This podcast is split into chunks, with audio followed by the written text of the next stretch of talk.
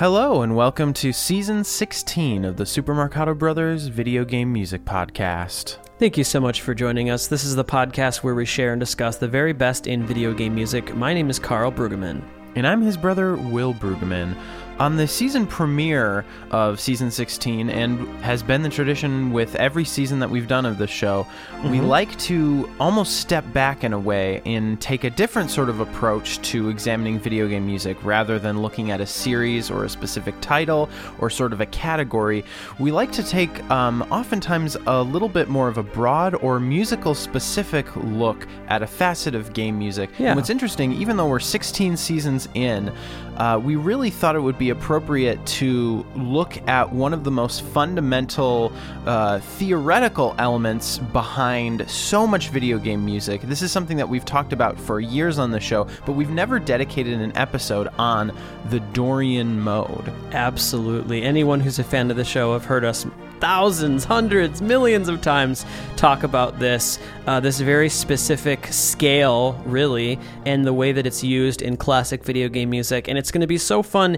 In addition to the, our discussions on this, and we've discussed this, uh, you know, the, the idea of the Dorian mode many times on the podcast, but to dedicate a whole playlist to hear this technique and this sound and this emotion back to back is going to be so much fun today. Exactly. Uh, before we dig into all this great music and sort of the context of all of these Dorian pieces, I want to just um, give a little bit of a. Re- I know this will be review for some of us, but um, it's Yep. also possible some of us haven't heard the term Dorian mode or even what uh, we mean by mode in general. Yeah, Uh, let's just describe it a little, bit. a little bit. of background. The modes are sort of an ancient system of scales. Uh, our major and minor modes. Um, and their common practice were actually predated by what we refer to as either the Greek or the the church modes, and they're named after actually different places. I think different like Greek isles. It's kind of interesting, you know, places like Doria, Yeah. Lydia, Locria, all that stuff. That's what they're named after. But the easiest way to think of it, if you've ever looked at a piano keyboard before, is mm-hmm. that each mode is essentially you could you could create it just using the white notes of the piano, but starting from a different starting point. So most of us know that if you play all the white notes from C to C, you get the C major scale. But Dorian, and especially D Dorian, can be played by starting from D to D just on the white notes.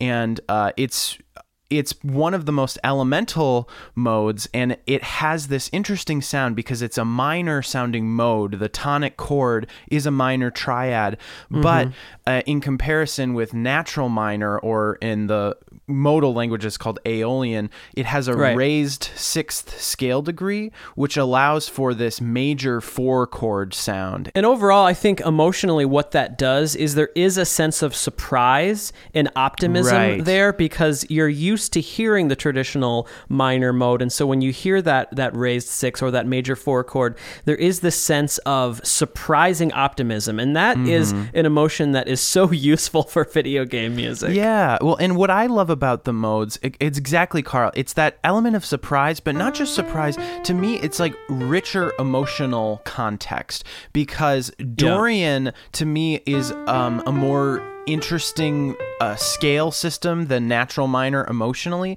because Yeah. there's like a little bit of major more contrast, in the minor. yeah. Um, it isn't purely like playing natural minor. It, it's almost impossible for it to not take on sort of a a somber, sad, heavy-handed, melodramatic true. quality. Where Dorian, it's like you have this um, minor chord bass. So whether you think of that as sadness or darkness or intensity, but then with this major four chord or just that raised six scale degree, there's like this tinge of hopefulness. There's also something that sounds sort of old fashioned about it. If- If, you've ever heard kind of the original folk melody presentation of Green Sleeves, um, bum bum bum bum ba dum bum bum bum. You know, sometimes you'll hear that melody where uh, that note is raised. That ba-dum bum. That's that raised sixth scale degree that we're talking about in the Dorian mode. Absolutely. Well, guys, what you heard playing in, I'd like to spend a little bit of time talking about it before we move on to our next track. That is a perfect example of how Dorian, the Dorian mode is used in classic video game music. That is the quest for Rudra's Mines from one of our favorite scores, Rudra no Hiho, composed by Ryuji Sasai. Yeah, it's an absolute Super Nintendo classic. And I think when both of us were preparing this episode, that was honestly the first title that popped into both of our heads. Definitely. Um, and something that's interesting about game music in general is the heavy you almost want to say over reliance on the Dorian mode in particular. I mean, we we had this as an element in our cliche episode, so Right. you guys might remember that. So it it can be used, uh, you know, in a cliche way, but there's actually a lot of different contexts and ways that video game composers use the Dorian mode, and so I'm excited to explore that today. Yeah, what I'm really excited to talk about, I think a lot of you that have been with the show for a while, you might have a certain type of piece of music in your head when we talk about Dorian. And For sure. that's what our next track is going to, I think, embody. I think when most of us think of Dorian in video game music in specific, this is the kind of thing we Yeah. think about. And there's going to be some surprises today. Some, some, you know, even people that are really familiar with the Dorian mode. There's going to be tracks in here where you're like, "What? I didn't realize There's that stuff where like, oh, that doesn't embody all of the cliches that but go this along one with it. Definitely does. This is actually from RuneScape 3. Uh, and this track was composed by James Hannigan. It's a really pretty piece of I music. I love this. Definitely has medieval vibe to it. Let's take a listen to Village Dance.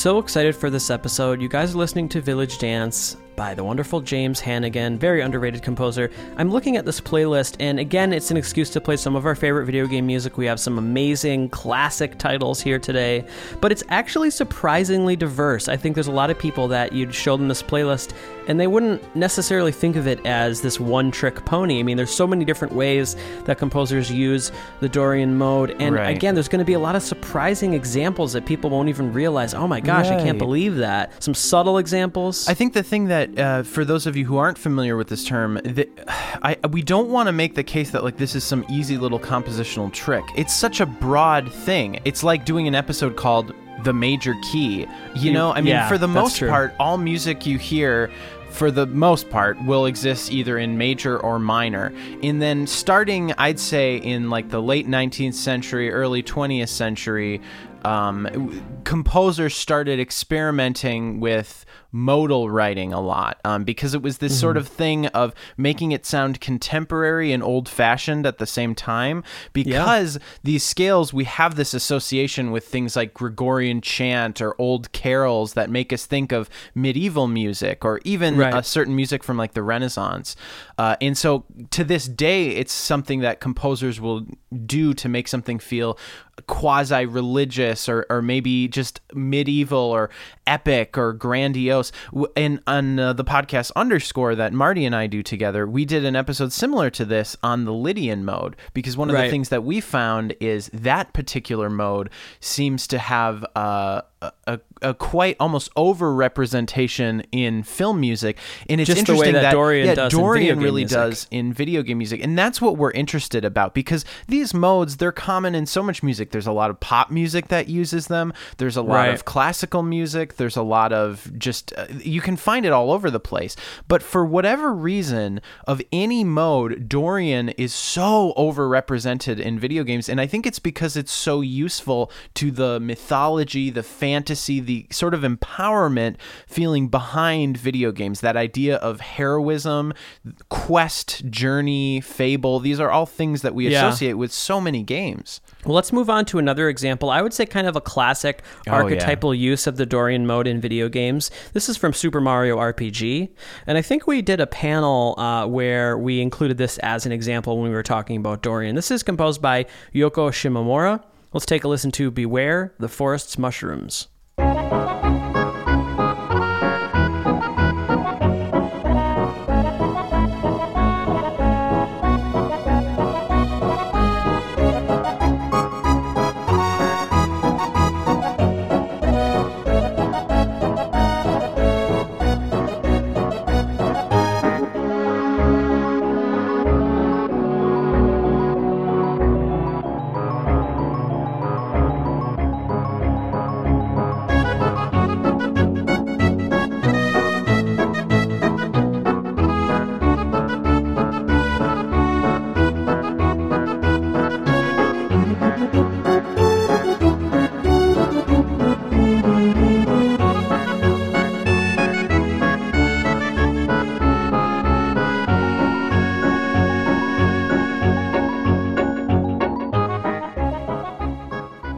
So good. You guys are listening to Beware the Forest Mushrooms by Yoko Shimomura.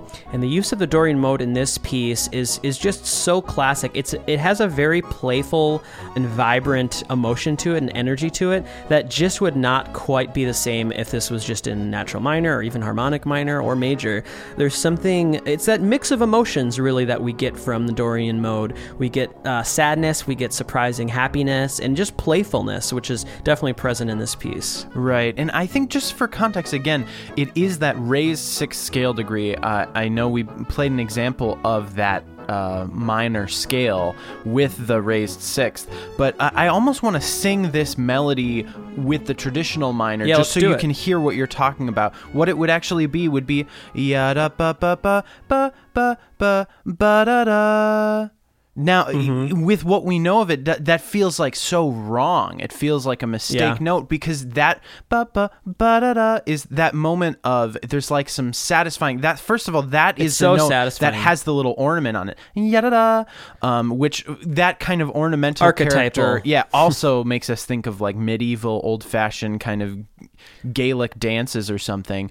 Um, but there's something about that note that is this moment of like resolution and it's a mood change where it's Yeah. essentially it's like the difference between going from major to minor because functionally it changes the four chord from being a four minor chord to being a four major chord and that can have such a profoundly different emotional effect if we think of um in the the major sphere let's say we're in a major key oftentimes that shift from a four major chord to a four minor chord something that mm-hmm. happens like in a lot of beatles songs for instance um, th- that inclusion of the move. flat six or whatever that's a that's a moment that really has stark emotional contrast. Is where we go from happy to sad in a profound way. It's almost that feeling of melancholy. Well here it's almost the inverse of that. We have this minor sound but now we we're adding this borrowed major chord you could think of it as. And that's Yeah. what i think makes dorian so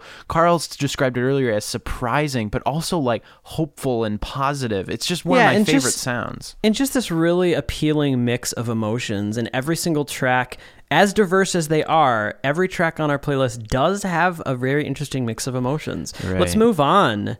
This is an amazing example. We were so excited uh, to, you know, we were thinking about, oh, what can we include? And we are like, oh my gosh, we have to include something from Shovel Knight.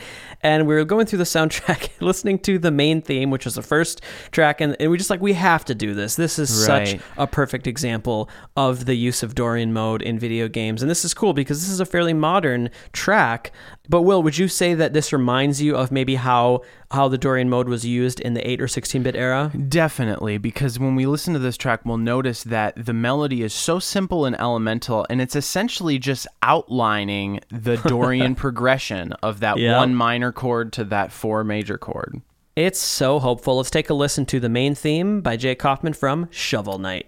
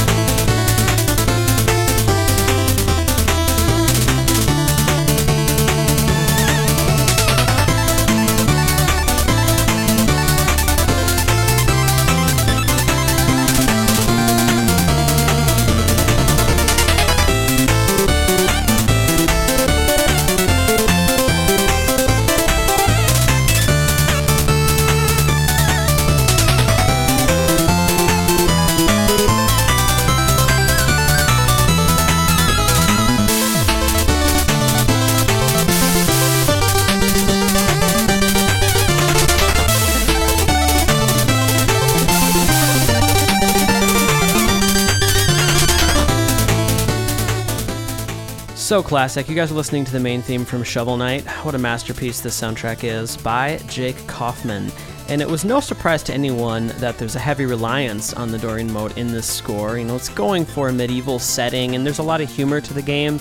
And so I think there are times when Jake is using this almost in a cliche way. Right. But his music is just so exciting and energetic. This track is so heavily reliant on the Dorian mode. There's a lot of changing um, harmony, but you know he almost always comes back to that. Right.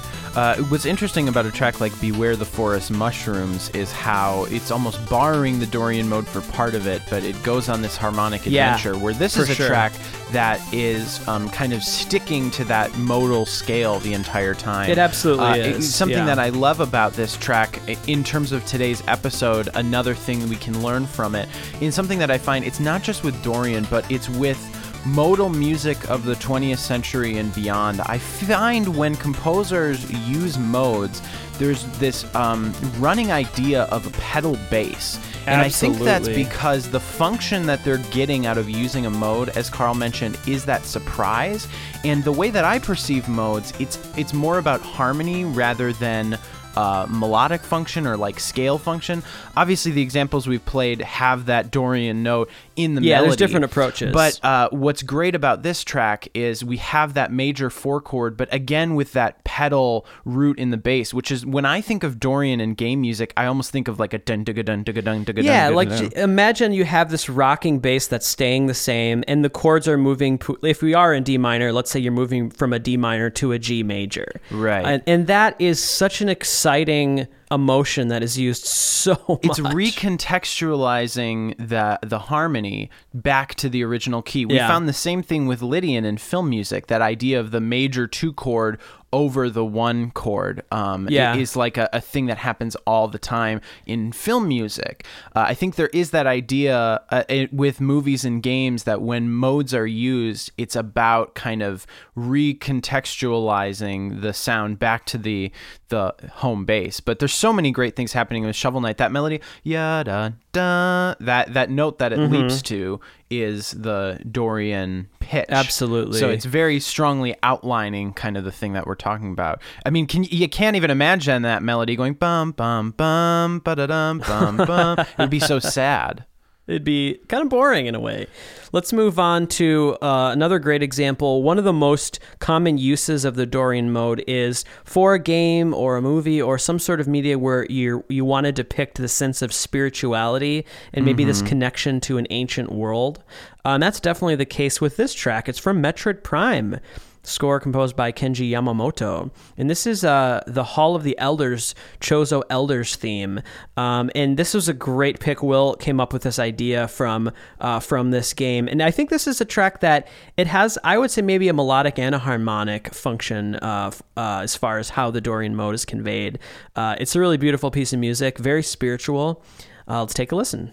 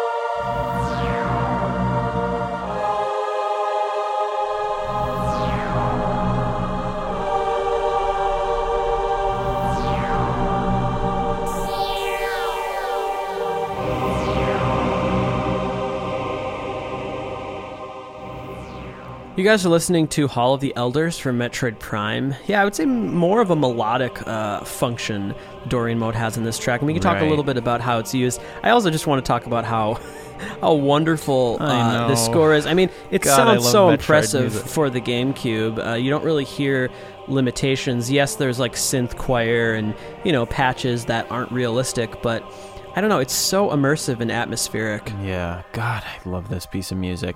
Uh, one of the reasons we wanted to play this, as Carl mentioned, it does use Dorian a little bit differently than the tracks we've talked about. This is a track that isn't using that raised sixth scale degree to have a major four chord. The progression Correct. here is actually centered around a tonic minor chord, Kind of a drone, sort of flat yeah. seven chord, but then interestingly enough, a flat six chord, which is more from Mm-hmm. the natural minor. Here we hear Dorian and ya da da da na na na na na na. Mm-hmm. Uh, It's it's more melodically, which I think is so fitting for the track because part of why it has this religious sound to us. I, I mentioned this a little bit earlier, but a lot of modal theory and our understanding of the modes comes from really ancient music uh, composed, at least in the Western world, in the Catholic Church. That's why a lot of times Right. these modes are called the church modes. The great thing about fundamental musical principles, though, is that they can be found across cultures. So in Yeah. a game like Metroid Prime, uh, when Kenji Yamamoto is using the Dorian mode in this piece, it's accomplishing two things. Partly why it has that religious quality. First of all, when we hear a male chorus singing this very simple modal scale thing, whether we know mm-hmm. it consciously or not, it makes us think of like something like Gregorian chant or religious. It sounds but the other great thing is the modes have a universality beyond just Western music, which makes it perfect for this game where you're visiting kind of an alien world and mixing that kind of vocal, human sounding singing with these synths and this atmospheric. It, to me, it perfectly captures the spirit of what's actually happening in the game. I think it's really brilliant. Well, let's move on to one of the most exciting examples of the Dorian mode in video games. One thing that I'm uh, kind of interested in, and this wasn't necessarily intentional, but if you look at our playlist, the majority of the tracks on today's episode are actually from the Super Nintendo, which is interesting. I wonder why that is. Uh, this is a Super Nintendo track. It's from The Legend of Zelda: A Link to the Past, composed by Koji Kondo. Let's take a listen to Dark World.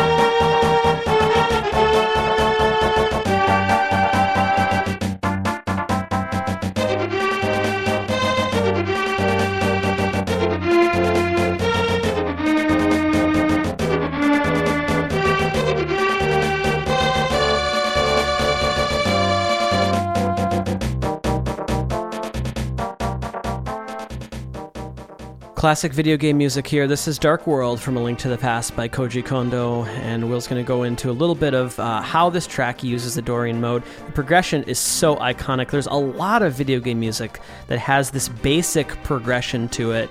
Uh, this is one of the strongest examples of that, uh, but it's such a rousing and exciting piece of music. It's not just relying on the Dorian mode for that excitement. There's Not so many different ways that Kondo is able to get that excitement and really Right. that emotion, that powerful emotion. Well, and how he takes it on that beautiful sort of chromatic adventure Yeah. with the really interesting uh, juxtaposition of these dissonant bass notes with the melody and the harmony. Yeah. It's it's just brilliant.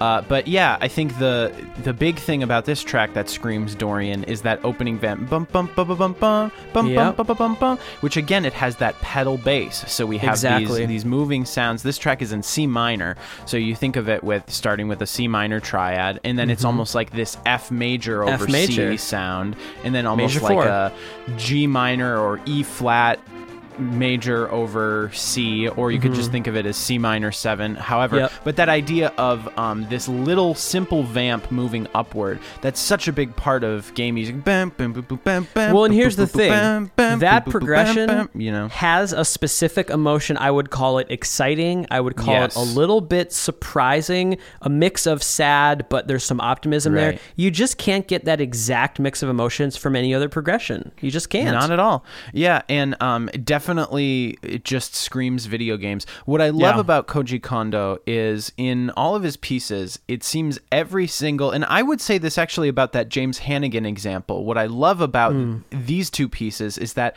every single part of the track, whether it comes to the chord vamp, the rhythms that are underlying sort of the bass or even the percussion, and the melody, it's all melodic. Uh, this track Yeah. is catchy from the get go. Every single solitary rhythm is memorable. It's not just kind of like filler music until the melody comes in.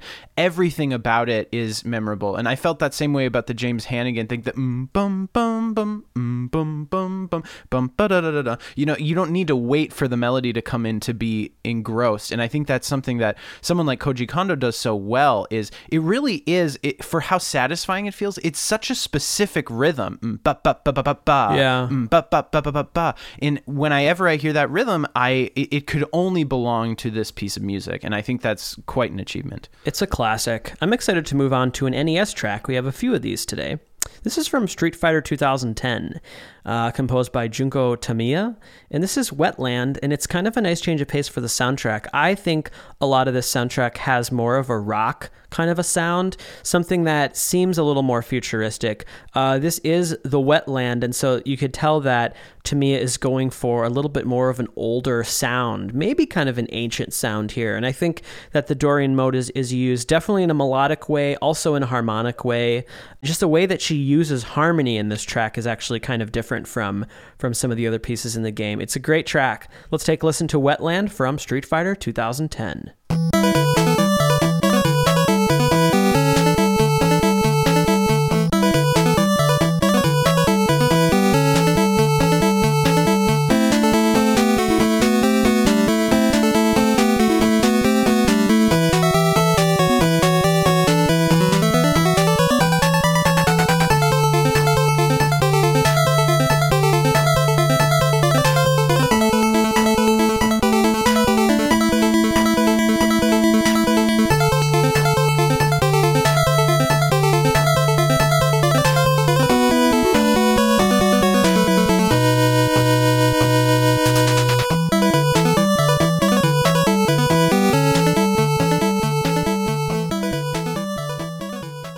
Good, you guys listening to Wetland from Street Fighter 2010 for the NES, composed by wonderful Capcom composer Junko Tamiya. Will, what are your thoughts? Where do, what do you think uh, Tamiya's headspace was composing this track? To me, it seems like she was definitely going for kind of an ancient, maybe even evoking a little bit of Gregorian chant, especially in some of those harmonies. Yeah, absolutely. Um, completely. Uh, the the harmonies and again the sort of like Gaelic, old-fashioned ornamentations. Right. One thought that I had when listening to this track, what I think is so great about composing with the modes. Let's just think of all of the white key modes. So we're not gonna mm-hmm. think of like F Dorian. We're gonna think of D Dorian or F Lydian, G Mixolydian. The interesting thing about those is the color note is the same pitch. What makes Lydian, mm. what makes F Lydian sound like F Lydian is the B natural. What makes D Dorian sound like D Dorian is the B natural. What Right. makes you know what I'm saying? Uh, the- A lot of the color pitches are are the same. Um, and uh, what's interesting in a track like this, some of those little inner lines, there's almost this kind of, sometimes there's this rub, this like half step rub that makes me think of one of the other modes, you know, makes me think of Lydian for a moment. But that's the interesting thing is uh, modes kind of have their characteristic sound because of um, one of the same pitches, which I, I just think is Yeah. something interesting. It's great to hear a track like this on the NES. And another thing it reminds me of is you were talking about rock. So much of like the mm-hmm. progressive rock from the 70s that influenced a lot of these game composers, that progressive sound, a big part of music of that time was sort of evoking these ancient, medieval, ritualistic kind of, you know, you almost think of just those like psychedelic contexts of like making things feel like ancient and uh, that almost like paganism type of thing. That's Yeah. a part of a lot of music of that period. That's why I think so much of that stuff is modal in the Dorian mode. It's just part of the zeitgeist of all of that music. Well, let's play a very, very classic example of one of the most famous examples of the Dorian mode in video games, and it's actually not from an old school game. It's from a game on the Xbox. This is Pretty Halo. old school nowadays. Halo Combat Evolved, a score composed by Martin O'Donnell and Michael Salvatore. Of course, we're talking about the main theme here, and this is a version of the theme that eventually fades into more of that rock piece, starting off obviously with with the really going for Gregorian chant style choir singing. right. Why do you think Martin O'Donnell and Michael Salvatore, why do you think they went for that sound for this main theme? Thinking about the title screen of this game, seeing space, why do you think that was fitting? Well, I think it works on, on so many levels. First of all, the the fidelity level, simply of hearing a, a piece of music of this level of artistic sensitivity, I think was something that was meant to impress. But I think if you get into sort of the lore of Halo, the idea that it's like humanity fighting the Covenant, which is this like theocratic, religious based alien race, I think having um, there's something deeply human about hearing Yes. the the human voice and especially the ancient sound of like almost Gregorian chant. It's actually really mixing that with like the religious undertones of Halo in general. I mean, it's it's pretty crazy how much gravitas and weight this theme and the choice to go for this type of a choral uh, piece at the very beginning. Uh, it just it lends so much weight to this experience. Well, and how diverse this piece of music where it ends up infusing the rock elements and the folk Yeah. elements. It's just so perfect for almost um, being a, a nice little taste of what to expect from the game overall. let's take a listen to the main theme from Halo.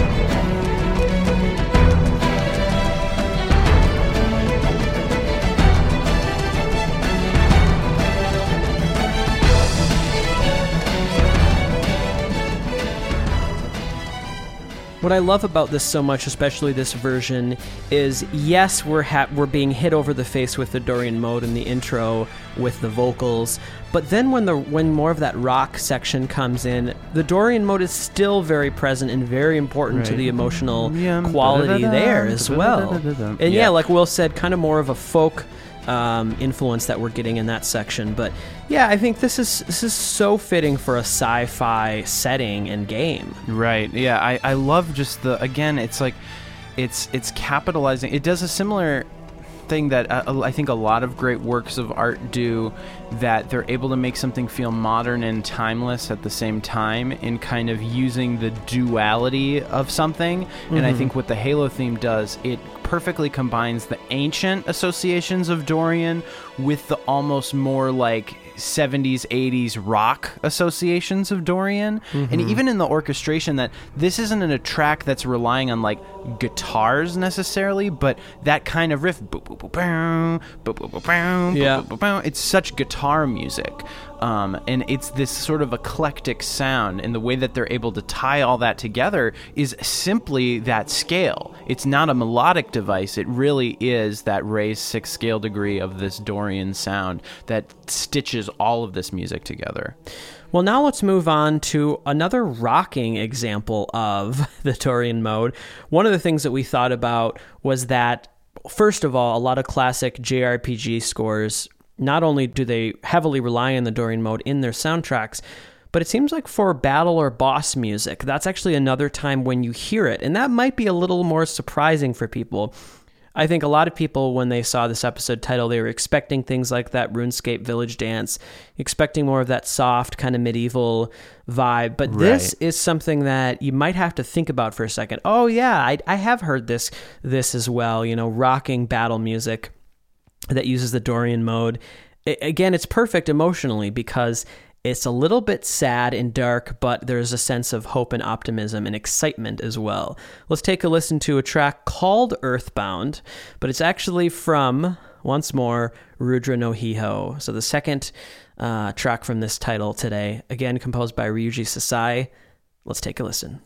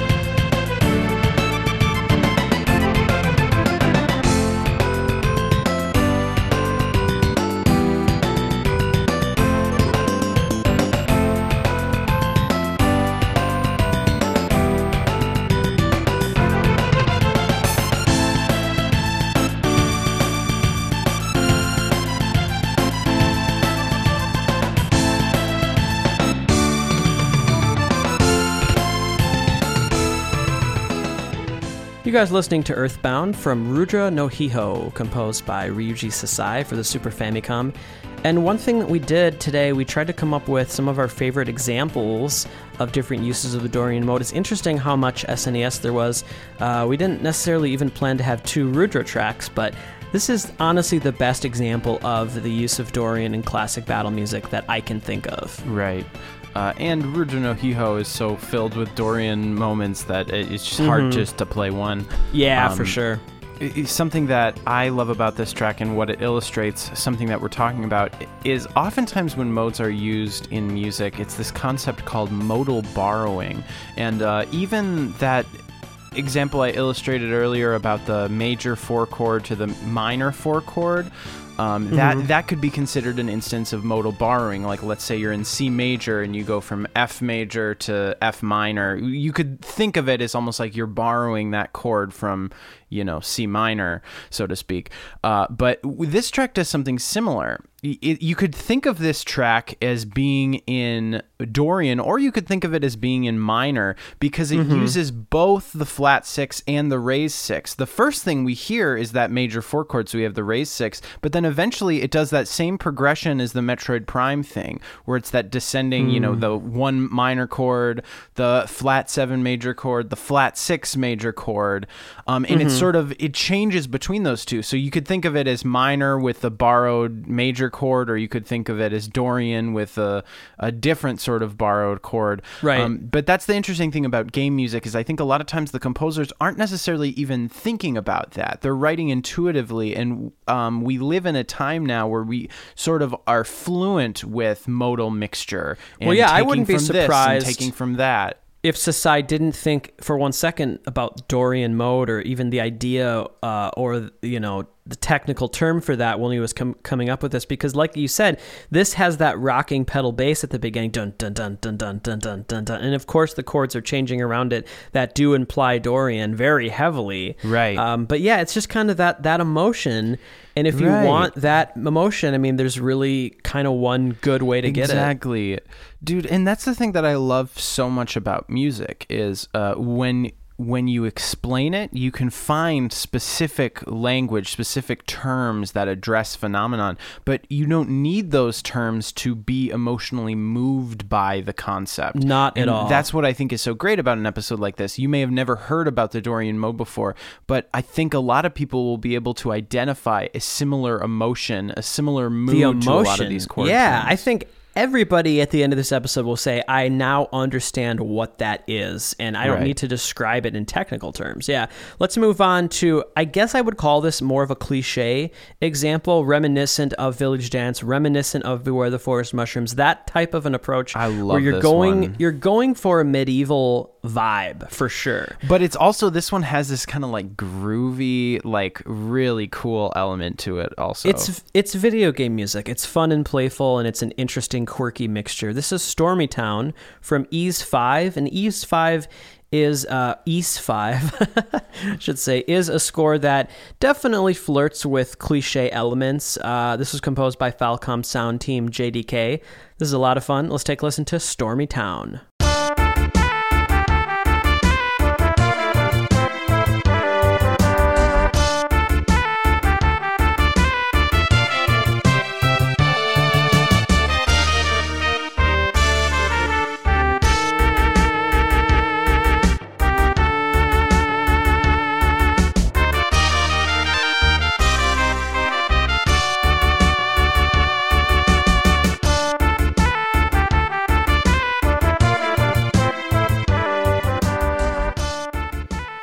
You guys are listening to Stormy Town. So fun, surprisingly groovy. This is from Ys 5 for the Super Famicom. And Falcom Sound Team JDK do have a list here. Mieko Ishikawa was involved in this, as well as Naoki Kaneda, Satoshi Arai, and a couple others. Oh, so good. One of my favorite Dorian examples because it uses the little ornamental Yeah, the Gaelic same ornaments but it's that we like- heard in it's Forest. groovy. That's the thing that I love about video game music is that mixture of like a more modern rhythmic or groove element and then a Mm-hmm. more old-fashioned, sometimes even ancient harmonic or melodic sensibility. Well, I mean, you you brought that up earlier, where a lot of times it's that mixture of different eras, where you know using the Dorian mode, that is, and and maybe the way that they're harmonizing it, that's evoking an ancient. Uh, era, but then yeah, the groove here is something that wouldn't have existed back then. Kind of this like funky, almost Right. reggae kind of. I don't know how would you describe this groove. Yeah, it's just really hip. I, I don't know how to explain it. It Feels more modern. It has groove. almost like a Latin kind of sound to it, definitely. So good. Yeah, Well, let's I move on to a little more of a surprising, slightly subtle example of the Dorian mode. I definitely think there's some of you out there that'd be like, "What? This is Dorian? It's not what you think of." Uh, and we want to have some of those examples as well. This is composed by Naoshi Mizuta, and it's an absolute Marcato Brothers classic. In the top, I would say three or top five of podcast classics for this show. Just, oh my God, we love it so much. We play it in the band, and we're a big fan. This is Opening Stage or Museum from Rockman and Forte.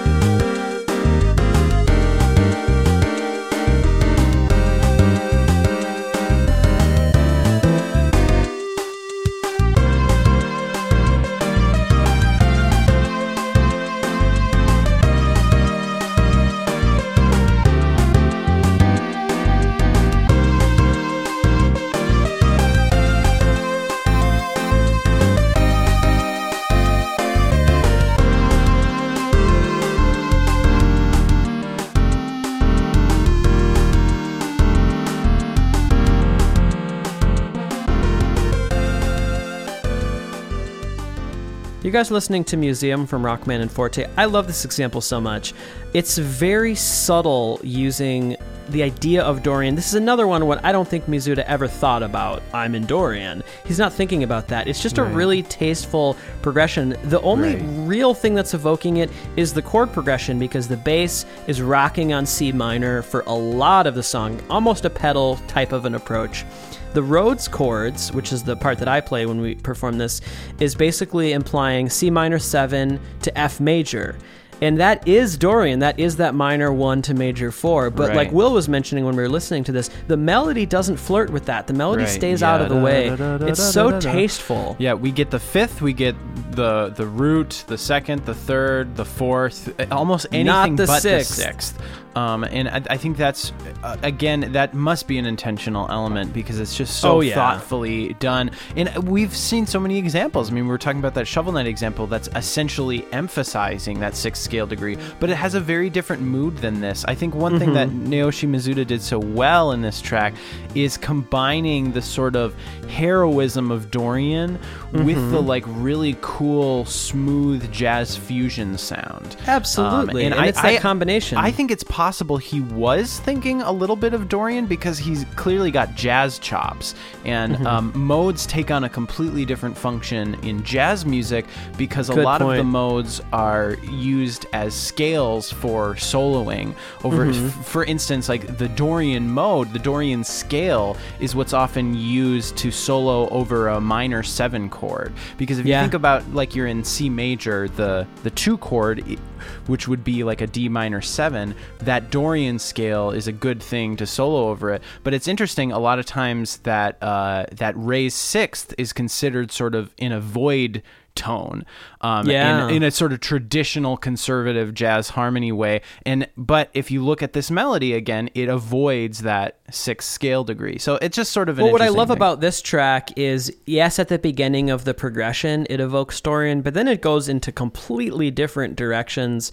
A lot of really interesting jazzy extended chords, and so Right. this is a this is a track that has a great mixture where Dorian is an element, it's an ingredient in this piece, but it's not Yeah. relying as as much That's on it as a very lot good of the point. other tracks. Yeah, and I think that's one of the things that makes it so special. It has a really standout, strong melody, an interesting harmonic approach, but it's it's so much richer than Hmm. it is, you know, kind of evoking on some trope or cliche. But we can still see how that theory, that function, is still at work in a track like that. Absolutely. Well, speaking of different ingredients and modal mixture, let's definitely explore that idea with this next piece of music. And it is another Super Nintendo track. Three, four in a row. Looks like one, two, three, four. Wow, okay.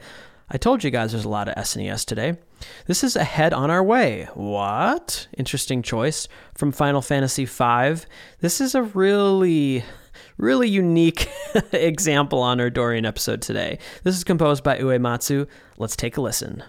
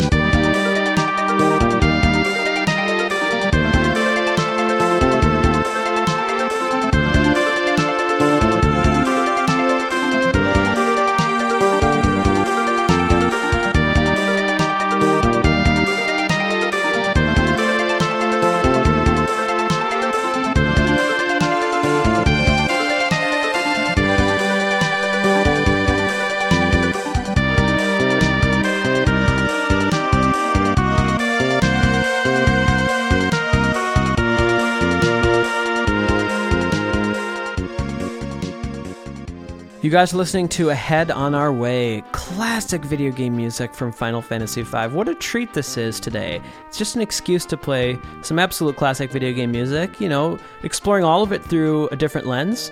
This Yeah, is composed this. by Uematsu, and there's so much happening here. We should mention uh, this isn't a piece that is staying in Dorian. It's kind of a subtle, Or even surprising starting choice today. Dorian. Yeah, it's, Uh, it's one of the many ingredients that this piece has. This is one of the coolest and hippest tracks in game music because of just how strange and progressive it is. But it Yeah. has an incredibly memorable and pure melody. Um, it starts in a major context. Yeah, Yes, it da, does. da, da. But then, yeah, duh. So it almost sounds Lydian because we have a major Yeah, one chord and then we have that like major two chord over one. But then we have like this minor seven chord and then we have the four major chords. So it's so crazy what it so does it to does you. have a Dorian moment. It- it's yeah. kind of shocking the first time you hear it. I remember this is a track that took me a while to get used to, but it really is so compelling. Uh, I was talking about this with our friend Travis, and he had sort of an interesting way of looking at it, which was that it's almost like rather than thinking of it as going between major to minor, you almost just think of uh, it's like C major to D major to E flat major to F Yeah. major. Yeah, but that's a all better way to over think about C. it. Mm-hmm. Um, but the, functionally, you know, E flat major over C is a C minor chord, you know. so it, it, it does. So it is sort of an interesting sound because that's similar to like a progression you might hear in like Rainbow Road. Ba, Yeah. Ba, ba, that kind Mm-hmm. of thing. But with the pedal bass, it gives it a completely different context. So, so cool. Well, let's move on to another more traditional approach and use of the Dorian mode, and I'm excited to discuss this one. And we actually played this source tune very recently on the podcast in our remix episode, but now we get to hear the original. This is A Settlement in the Red Bluffs from Octopath Traveler. This score was composed by Yasunori Nishiki. Let's take a listen.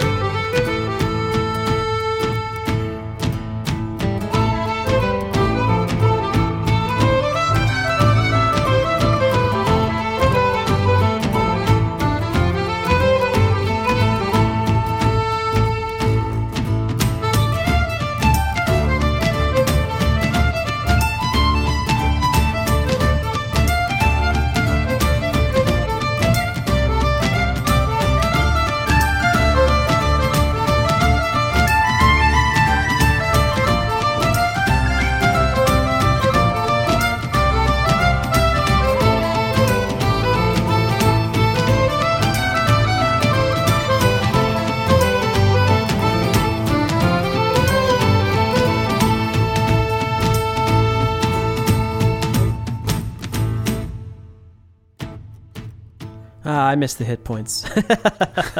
you guys are listening to A Settlement in the Red Bluffs. Wonderful track from an amazing score, Octopath Traveler, for the Switch, composed by Yasunori Nishiki, a newcomer. This is another example of we have sort of a pedal tonic chord for most of it. A drone, yeah. A very, a, a much more scalar uh, approach Melodic, to Dorian. yeah. Yeah, Yeah. this this is great. I mean, it's very traditional. I think a lot of people could just hear some of the elements, some of those folk elements and rhythms that are very familiar to a lot of us, and, and get, oh, I kind of know what you're going for.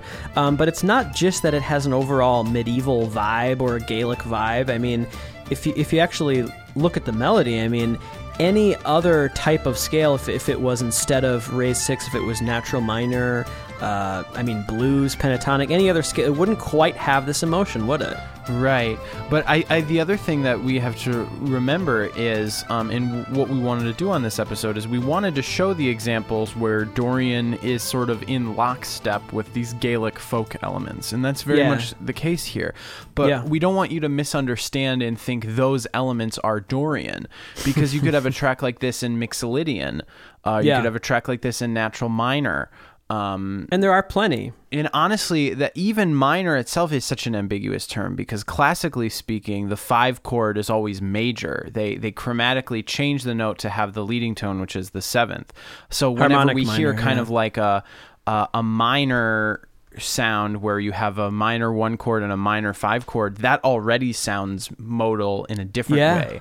Um, almost anything that doesn't abide by like the traditional classical practices, for whatever reason, it must just be a cultural thing.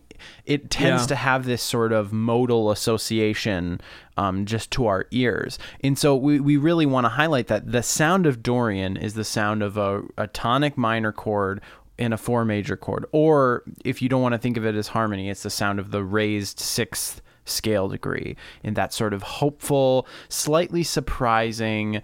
Um, br- it's like I, I I like to think of things in terms of brightness and darkness. That's how I explain the modes. And Dorian is like a brighter minor, where natural minor is darker. And you can think of the major modes Yeah. the same way. Uh, Mixolydian is dark major, and Lydian is bright major. Yeah, you could imagine right in the, the, entire color of the piece as a little brighter, or what I like to imagine, if you're talking about brightness, is the piece is dark and then there's these flashes of light, these flashes of brightness that come in that that let you see where almost you're like going. magic the the magic chord the modes it's funny the the the character chord is always a moment of magic in mixolydian when you have the minor five chord or the flat seven chord it's magical in lydian when you have the Mm-hmm. Always. major two chord it's magical in Well, well, dorian isn't when you have the major four chord It's something that makes me just so inspired by music. You know, these techniques, yes, you could call them cliche or just overdone. How many years have these techniques been used in almost the same way and they're still as powerful? They're still Right. as effective. Yeah it is kind amazing. of amazing i forgot to mention uh, locrian but nobody uses locrian please sound off in the comments you'll probably try to share a bunch of examples of Oh, Locrian gosh, mode. I'd love to hear Locrian is kind of difficult because it's built on, um, if you think of the white notes, B to B. So the tonic chord is a diminished chord. So That's it tough. has a lot more function in like, you know, kind of old chant music, which it has, Right. it can work in a scalar way, but harmonically, it's really ha- hard to have a diminished tonic chord. There's not It's really you can do hard to that. start your scale with a half step as well. That's that's a tough one. Right. Tough I do like. Mm-hmm. Phrygian. I like the idea of kind of like a minor, but then a flat two major chord kind of a Mm-hmm. thing. But Let's move on to another slightly surprising example for people. I think in some ways, uh, maybe the groove and the rocking nature of this might distract you from the fact that this is in Dorian. But if you were to play this on the piano slowly, you would definitely hear some of that spirituality, just that heavy emotion to it. It's And a beautiful magic, piece wonder. of music. That magic and wonder. This is another Ys track. Uh, we perform this as well. This is Ys 2 Subterranean Canal, composed by Mieko Ishikawa, potentially the second Ishikawa track. Who knows? Maybe she composed Stormy Town from Ys 5. She was involved in the score. Let's take a listen to this rocker from Ys 2.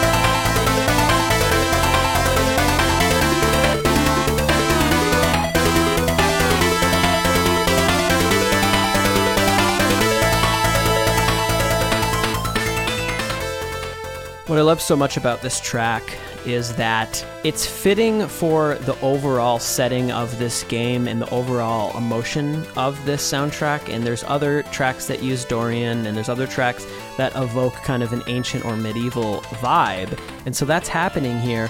But it also mixes so perfectly with Yuzo Koshiro's sense of rocking energy and that bass and the dun dun, dun, that rocking gallop that is something a little bit more heard in a lot of his tracks. So I love that Ishikawa is kind of combining those two uh, emotions and those two styles here. totally, yeah. That, it, it- again, though, it's like Dorian music and rocking video game music do go hand in hand.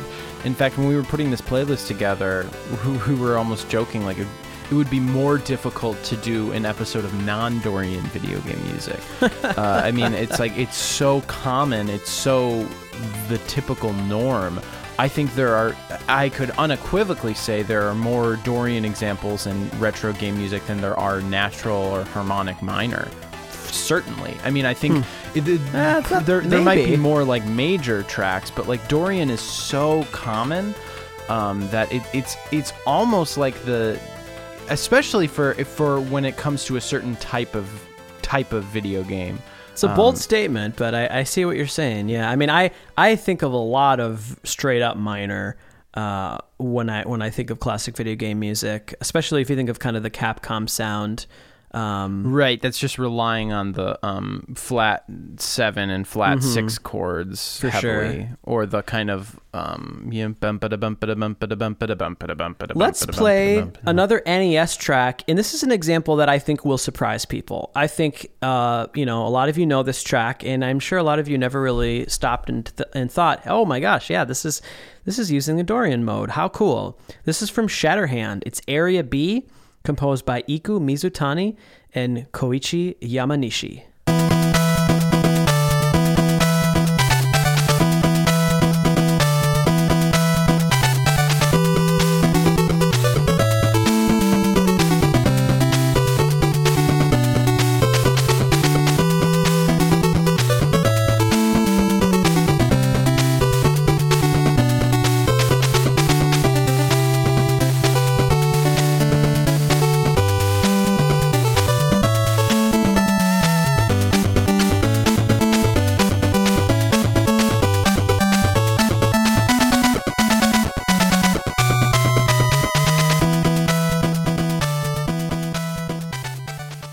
Folks. Area B from Shatterhand. And I even had to kind of remember and remind myself, oh my gosh, yeah, it is. And it's. And Will does make a good point. I mean, it's so prevalent in classic video game music that sometimes you kind of forget uh, that it is actually Dorian and it's actually a specific thing we can discuss. Right, because it's not always used in a cliche way. And again, it's like modal mixture all over the place. This track Yeah. has the flat six abundantly as a t- as like a root of a chord.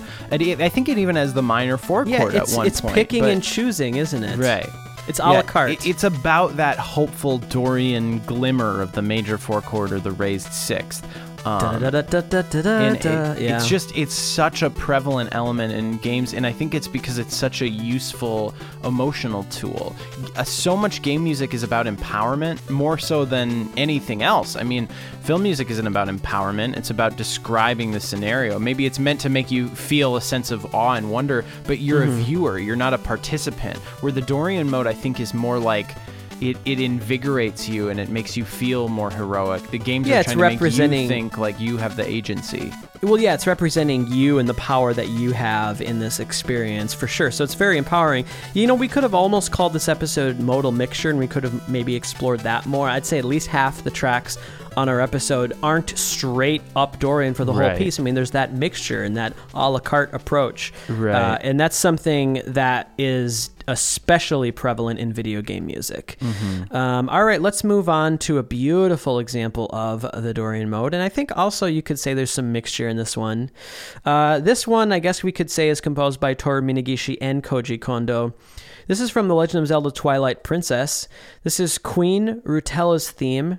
And Will, what is this using melodic material from? It uses the Serenade of Water from Ocarina of Time, which is essentially a very short piece, almost like a jingle, one of those ocarina songs that you mm-hmm. play. And then Toru Minegishi sort of expanded the melody, uh, wrote this other little brief section of it. I really love its presentation in Twilight Princess because Minegishi did such a good job of realizing Kondo's idea, and it doesn't.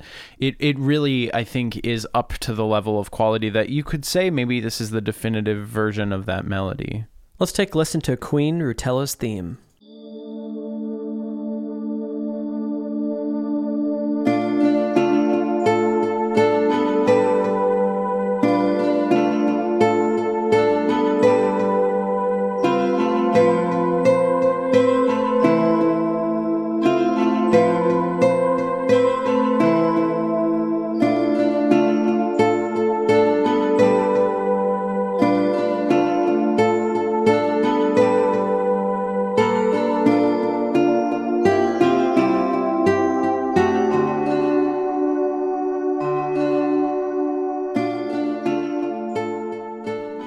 Beautiful. Queen Rutela's theme from Twilight Princess.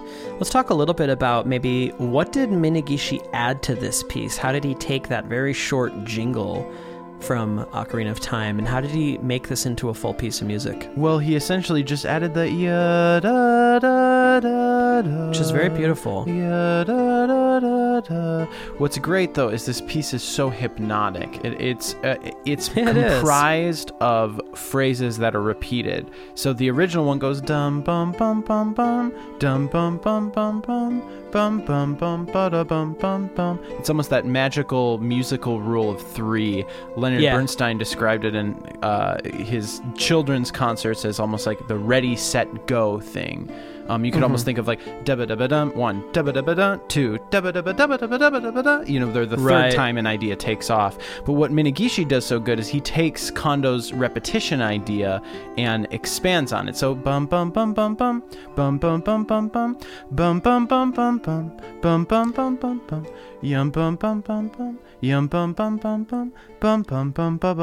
It's pretty he, impressive. He kind of doubles the length of the form. But what I love the chord progression of that secondary idea.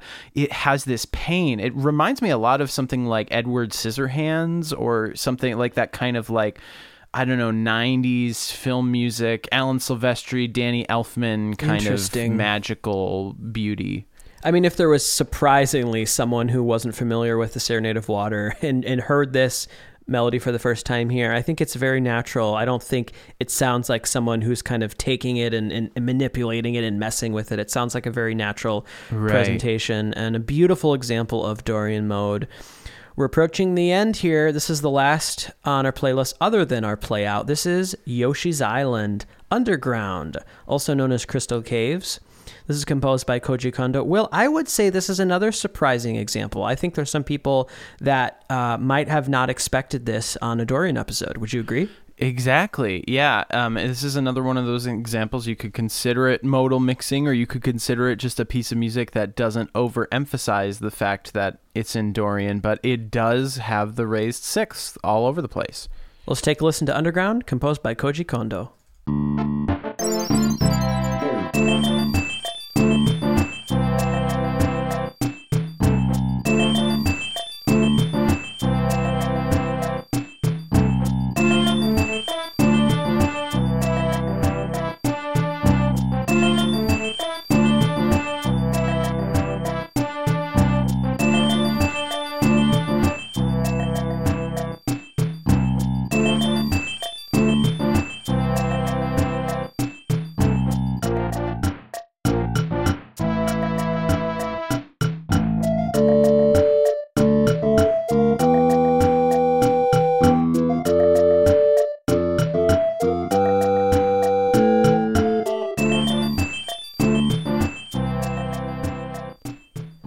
Guys listening to Underground from Yoshi's Island, composed by Koji Kondo. And hopefully, this gives a nice, varied, and diverse look at all the ways that the Dorian mode is used in video games. There's probably some other ways that we didn't get to explore today, but I think we covered most of our bases here. Yeah, totally. Uh, this is one that's like so there's almost barely any Dorian in it, but there's just like the the flavor, the sparkle of that sixth. And again, it's about that that magical context. And so much of our our discussion of Dorian could be discussed with other modes. For instance, um, this one has modal mixture in it already because it uses both the natural minor sort of things and the harmonic minor sort of things with that Yeah. it does have that sort of major or dominant five chord in one instance, but it also has the sort of minor five sound. Um, and so much music is that way. And a lot of Dorian does have the, you'll have like the major four chord and then the major five chord as well. There's Right. so much, so many different types of combinations of how to use these different modes. And that's what's Yeah, sort of and- fun and exciting as a composer. Well, I think one thing we can mention today as a takeaway, and this has been a takeaway before, is how much mixture there is there is in video game music and picking and choosing, moving seamlessly and naturally in between these different scales, these different styles, these different techniques uh, to make something that overall feels like its own art form. I mean, there's not really another musical tradition where there's as much of that mixture.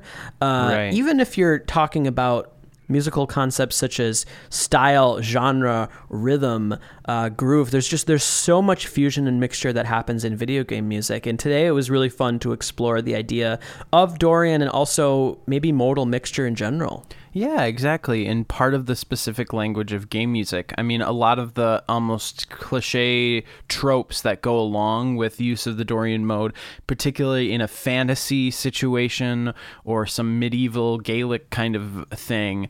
Uh, that definitely has its place in game music, but I'm glad that we were able to focus on almost like its embedded place in just game music harmony in general, regardless Yeah. of whether it's intentional or going for these certain tropes. There's something innate about that harmonic move that is really satisfying and incredibly useful in a game situation because it's mm-hmm. empowering, it's hopeful, and it's surprising. And any storytelling medium, and especially an interactive one, an element of surprise is possibly one of the most useful things for a composer, but it's a good surprise because it's an Yeah. unexpected major chord. It's not some unexpected, really dissonant moment. You know, Good it's one of the most elemental feelings. Well, surprisingly, our playout today is the third track on the episode. That is something that's in our band repertoire. This is Pilotwings, Light Plane. And another surprising example, I think a lot of you would be like, what? This is Dorian? Uh, Will, would you say that this uh, uses Dorian in a harmonic way as well as a melodic way? It does very briefly. It uses it in a melodic way in the ba ba na na uh, part of the the theme, but for the most part, it, it's mostly about that sort of chord vamp. And the interesting thing about this track, Yeah. it's less of like a major four chord over one. It's more about like a um, if you think of it in like C minor, for instance, or C Dorian, the second chord would be like a D minor seven over C. Uh, rather than like an F over C kind of situation. similar sound, similar emotion, yeah. Right. And again, this is kind of reminiscent of what we heard Mizuta do in Museum, where combining moments of Dorian, but also some jazzy, surprising chord changes. Just so much mixture happening. And this is another example where the melody tends to emphasize more the strong pitches, the root, the fifth, um, even the um, kind of like these big leaps and everything. It's less about that Dorian color pitch in a, a scale sense. Yeah, and I love these examples on our playlist of these these kind of subtle tracks that yes, Dorian is one of maybe five or six ingredients, but I will say that if you took that ingredient out, it would just not be the same, would it? Definitely not. And I think uh, we're so lucky that video games exist because I think game composers have done some of the most primary and interesting exploration of this mode in its unique power to move us and empower us as players and just even as audience members and fans of music. Well, this has been so much fun. Thanks, guys, for joining us as we explored the Dorian mode in video games. Start of our 16th season. Uh, next week, we have a really fun and exciting Patreon episode. So look forward to that. We're going to play you guys out with Light Plane by Soyo Oka. Got anything at the end, Will? That's it. Thank you so much for listening. My name is Karl Bergman. And I'm Will Bergman. Have a great week, everybody. Peace out.